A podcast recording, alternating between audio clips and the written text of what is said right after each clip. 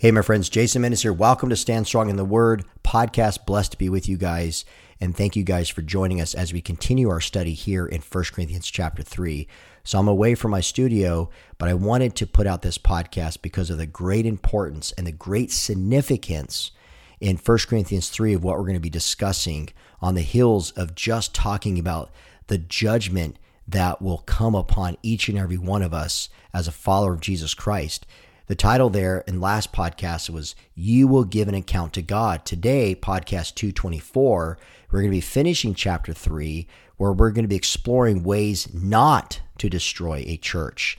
Now, just to bring you up to speed, verses 14 and 15 were very significant. And let me read those scripture verses to you. Paul said, If the work that anyone has built on the foundation survives, he will receive a reward. And what we had talked about, because remember, he was laying out agricultural illustration as well as covering the skill of the people who built the temple. So architects would receive a payment, obviously, upon completion of a project. And what Paul was getting at was as a skilled master builder, we are to build on the foundation which is Christ. And we will receive our rewards according to the humble obedience of the work that we've done, right? For Jesus. But the question here is is what you're doing for the Lord lasting? I mean, if it genuinely and truly is unto the Lord, it will last and you will receive a reward. But the Bible says in verse 15 that if anyone's work is burnt up, he will suffer loss, though he is saved, but only as through fire. So there will be works that we will do on earth that we think were unto the Lord, we, we believe that we're doing it with good intention, but the day of judgment will come, that judgment seat of Christ, where we will not be repaid because of our inept or our unwise or selfish desires. So there are times when we are building unwisely and we're building on sand, and there's times that we're building on a firm foundation. So the question is even though you know Christ is your Lord and Savior, are you going to be receiving a loss of rewards because of the things that you fail to do for the Lord? So, as we're now transitioning in verses 16 through 23, this is so significant because on the heels of talking about the final judgment and will the works you do last, we have to ensure that we're living out not just church life, but Christian living the way that God has called us to do in abundance. So that's where we pick things up. So if you have a Bible in 1 Corinthians chapter 3 verses 16 through 23, notice right off the bat where Paul says here with a question, do you not know that you're God's temple? So before he was talking about being a master skill builder in building the temple, but then he personalizes it because remember throughout the letter Paul uses the clause do you not know? He actually uses it 10 times. So what he's doing is as a great teacher is he says, "Don't you know this to be true?" And and to some capacity, he's qualifying their knowledge of something that is true, but he's also personalizing it to show them the utter importance, conveying an indisputable statement of truth. Don't you know the importance of you being the temple of God? So, not only are we to be a masterful, skilled builder, like recognizes the artistry of people who built the temple, but we ourselves are the temple, meaning God created and made us. So Paul's transitioning into this third metaphor by using relationships. So we'll touch on that in a minute. But look at verse 17. He says, If anyone destroys God's temple, God will destroy him, for God's temple is holy, for you are that temple. And then he goes on to say, Let no one deceive himself. If anyone among you thinks he is wise, in this age, let him become a fool that he may become wise. For the wisdom of this world is folly with God. For it is written, He catches the wise in their craftiness. And again, the Lord knows the thoughts of the wise, that they are futile. So let no one boast in men, for all things are yours, whether Paul or Apollos or Cephas or the world or life or death or the present or the future. All are yours, and you are Christ, and Christ is God's. So, what a beautiful passage as we are going to learn today of how we are to live our life without destroying the church, but rather And this is our prayer as members around the world who tune into this podcast to grow in our strength and knowledge of God's word, that we are to build up the church. That is the significance. So when you go back to this third metaphor that Paul is using about relationships, notice the description and notice the details uh, that he's giving here. And it almost is like a cross reference of how the writer of First Kings describes the details of the temple by Solomon in First Kings chapter 6 verses 1 through 38. So, if you will, Paul is taking a page from that description by applying you and I as the temple of the Holy Spirit. Now, this phrase, God's temple, in the Greek, this is interesting because temple is naos. So it literally means sanctuary, which comprises the whole temple area, including the Holy of Holies. So this is the totality of the temple sanctuary. And so when Paul says, Don't you not know that you are God's temple? You are God's dwelling. This is a reference, my friends, to the inner temple, inner temple where God dwells. Jesus referenced this, remember, about his earthly body as a temple. If you go back to John chapter 2, verses 19 through 21. If you actually look at the book of Ephesians, Paul says that God is present in his church in Ephesians chapter 2, verses 21 through 22, just as he was in the midst of his people, according to Exodus chapter 25, verses 8 and 9. Matter of fact, let me read you that passage of scripture. Moses writes, And let them make me a sanctuary that I may dwell in their midst. So he's writing down the words of God, who said, Exactly I show you concerning the pattern of the tabernacle and all of its furniture, so you shall make it. So notice the significance here build me a sanctuary that I may dwell in their midst. We are that sanctuary where God's Spirit dwells in you. So when we use that phrase, not only are we the temple of God where God dwells, but it says specifically where God's Spirit dwells in you. That means God's Spirit mediates his presence. God's Spirit mediates his presence. We are God's spiritual temple. That is the church because the Holy Spirit indwells in each one of us. Paul will later say in this letter in 1 Corinthians chapter 6 verses 19 through 20, or do you not know that your body is a temple of the Holy Spirit within you? whom you have from God. You are not your own, for you were bought with a price. So glorify God in your body. I love what the, the Bible reader's commentary says. It says, quote, the New Testament also uses several symbols to help us better understand the nature of the people God has called out to be his own. The symbol of a living body in Romans chapter 12, 1 Corinthians chapter 12, and Ephesians chapter 4 stresses the interdependence of a people whose growth depends on an intimate fellowship in which spiritual gifts are freely exercised. The image of a holy temple in 1 Corinthians 3, verse 16, and 1 Peter 2, 4, and 5 emphasizes the commitment of God's people to holiness and worship. The image of a family in John chapter 13 and Ephesians chapter 3 emphasizes the importance of loving close personal relationships. The image of a field here emphasizes the growth toward maturity God seeks to stimulate in the people called by his name. So that is the significance of what it means that don't you not know that you are God's temple where God's spirit dwells? God resides within us, and therefore we belong to him which is why now this is so pivotal when he's talking about the judgment seat of Christ, because it's not just about work. We do the work because of who we belong to. And may I say, who we are. So we belong to God. Therefore, positionally, we've been made right with Him. We are His children.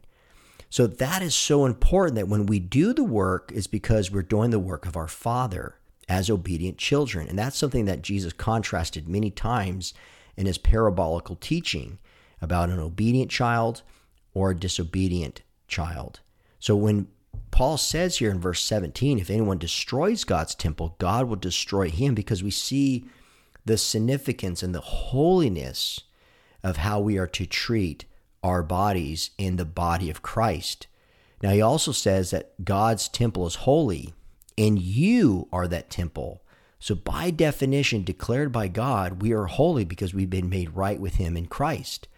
Now, Paul contrasts between being God's temple, and now he contrasts with those who potentially can and often do destroy the temple of God. Now, that does not mean that the very temple of God is destroyed. What it's saying is that the temple of God, which is sacred, requires holiness for us to protect it and to cherish it and not to divide over it. So when people cause division, they are destroying the unity of the body. The word destroy has two meanings it can mean to defile or corrupt, uh, into ruin. Now, if you look at your life, there's been times where sin has caused defilement, it caused corruption, but it can also ruin relationships. It can ruin uh, your life uh, as a Christian because of the defiance, because of the corruption. Now, previously, Paul had mentioned that being judged uh, for service that was rendered to God on earth. And so now what he's doing is he says, listen, when I was telling you guys about being judged for the services rendered to you, you need to make sure because this isn't this is a warning. You can you can you can tell people in advance that this is what you're expected based on your work. This is what you'll get paid if you're loyal and you're committed. But there's also a warning that is attached to it. Because if you cross the line, if you engage in destructive behavior, if you divide the church, you will be judged. Those, in context of what we've been learning, are foolish builders. They're not true servants of Christ. You see, my friends, when leaders brag about their accomplishments, when they are talking about all that they have done, that actually causes division. And that is not foundational to the life and death and burial and resurrection of Jesus Christ. Nowhere do we see in Jesus' teaching is about self exaltation. When the disciples debated about who the greatest was, you saw time and time again where Jesus openly rebuked them and compared the kingdom of heaven as a child. Matter of fact, if you go back to the same letter in chapter 1, verses 11 through 13, remember what Paul said. He says, For it has been reported to me by Chloe's people that there is quarreling among you, my brothers. What I mean is that each one of you says, I follow Paul, or I follow Apollos, or I follow Cephas, or I follow Christ. Is Christ divided? Was Paul crucified for you? Or were you baptized in the name of Paul? So when Paul says here, God will destroy that person, God will not allow his people to disrupt, tear down, or demolish the body of Christ. He is a just and holy God who will bring about necessary retribution to any and all who attempt to destroy his divine work. And that is something that we have to fear and that's something that we have to truly understand because God's temple is holy. The New King James New Testament uh, spirit filled Bible says the building is identified as God's temple, made holy by the indwelling presence of the Holy Spirit. Here, the temple of God is the local church. In 1 Corinthians 6, verse 19, it is the individual Christian's body. In Ephesians 2, 20 and 21, it is the church universal in chapter 3, verse 17, Paul does not specify how many may destroy the temple of God that is the church. The word means to ruin through corrupting or seducing. Thus, any number of unworthy, immature, or crude means may apply.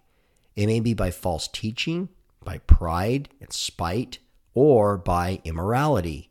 Paul does make it clear, however, that one defiling will himself be brought to ruin. And you and I know that there are consequences when it comes to sin. So when Paul, again, in two verses, when he's issuing this declarative statement, this indisputable truth claim that you are that temple, again, temple means to dwell. You're the dwelling of God. So after the death and resurrection and the ascension of Jesus, the Holy Spirit came and, and dwelt God's children. I believe this began when Jesus appeared in his resurrected body in the upper room where it was locked, and he breathed the Holy Spirit on his disciples. See, God no longer dwells in wood or stone, but he now dwells in living stones. Peter writes in 1 Peter chapter 2 verse 4 and 5, "As you come to him, a living stone, rejected by men, but in the sight of God chosen and precious, you yourselves like living stones are being built up as a spiritual house to be a holy priesthood, to offer spiritual sacrifices acceptable to God through Jesus Christ." Then we see here in verse 18, he says, Let no one deceive himself. If anyone among you thinks he is wise in this age, let him become a fool, that he may become wise. And you think, this is interesting because he's just talking about the temple. Why would he be posing this about deception and thinking someone to be wise? Well, again, this is a repeated ongoing thing that Paul lays out to draw attention to the foolishness of the world. You go back to chapter 1, verses 18 through 20, chapter 2, verse 14, verses 18 through 23. In that context, in that bridge there, in that chapter, Paul. He uses what is known as the inclusio. This means a repetitive marking from opening to the very end of the text. And what he's saying is encompassing this as a repetitive marker, this is a very important thing not to forget. And that is this if there's one way that you're going to destroy the church of God, whether you're going to cause division, is when somebody is deceived and they think more highly than they ought to think of themselves. I can't tell you how that has been in my own life and how I've seen that destroy countless other people. And that's exactly why Paul uses this inclusio is because from the from the opening repetitive marker in the beginning to the very end of the text, he's speaking this directly to the Corinthians. The quarrelsome Corinthians or the quarrelsome people that are among you are going to continue to divide. And the and the more that they are deceived and the more highly they think of themselves, they're going to continue to divide more people. And that pride and that arrogance is not going to bring peace. It's not going to bring stability. It's going to cause much more division and it's going to be dishonorable to the Lord. You see that all the way throughout this letter. This is a huge portion of what Paul is trying to convey to them. And that is so true for us.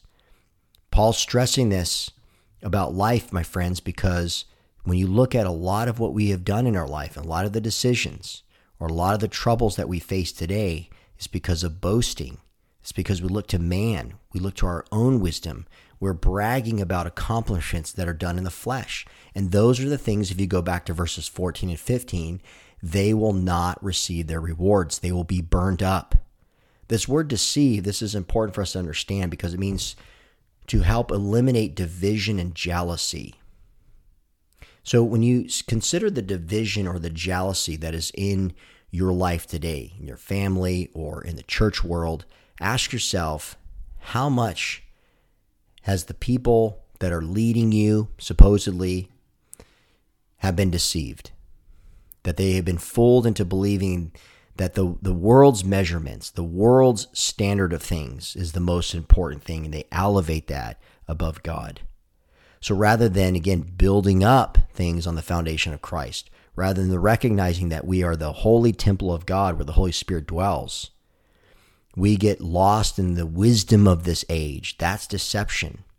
And that causes people to live unwise lives or to live unwisely. And which is why Paul says in verse 19, For the wisdom of this world is folly. Now, what Paul does here is he takes two passages of Scripture. And I always love referring to this because, again, it shows Paul's knowledge and his ability to articulate the Hebrew Scriptures. He says here, He catches the wise in their craftiness. And again, he says, The Lord knows the thoughts of the wise, that they are futile. So that's Job chapter 5, verse 13, and Psalm 94, verse 11. And Paul uses these two verses to make the case that the foolishness of the world is no match to the wisdom of God. That is so true. So when people are deceived and it causes division and jealousy, it's because they're looking to the ways of the world. And the ways of the world, as much as we've been persuaded by it or influenced by it, it pales in comparison to the wisdom of God. That's why the wisdom of this world, my friends, is exactly that it's folly with God. Now, the Expositor's Bible commentary says this the graphic word catches vividly portrays the idea that humans and their craftiness are no match for God. They set up their schemes of salvation against God's, but he catches them up short. Then it goes on to say Paul's second quotation is Psalm 94, verse 11, showing that the Lord knows all the futile thoughts of the so called wise men. Nothing that enters their minds is beyond his understanding. All that is not in tune with God's thoughts is vain. So, my friends, we have to understand that our allegiance is to Christ. Therefore, we are to seek his counsel, his wisdom. We are to learn from him as the source of all wisdom. We are to obey his will rather being divided over petty things.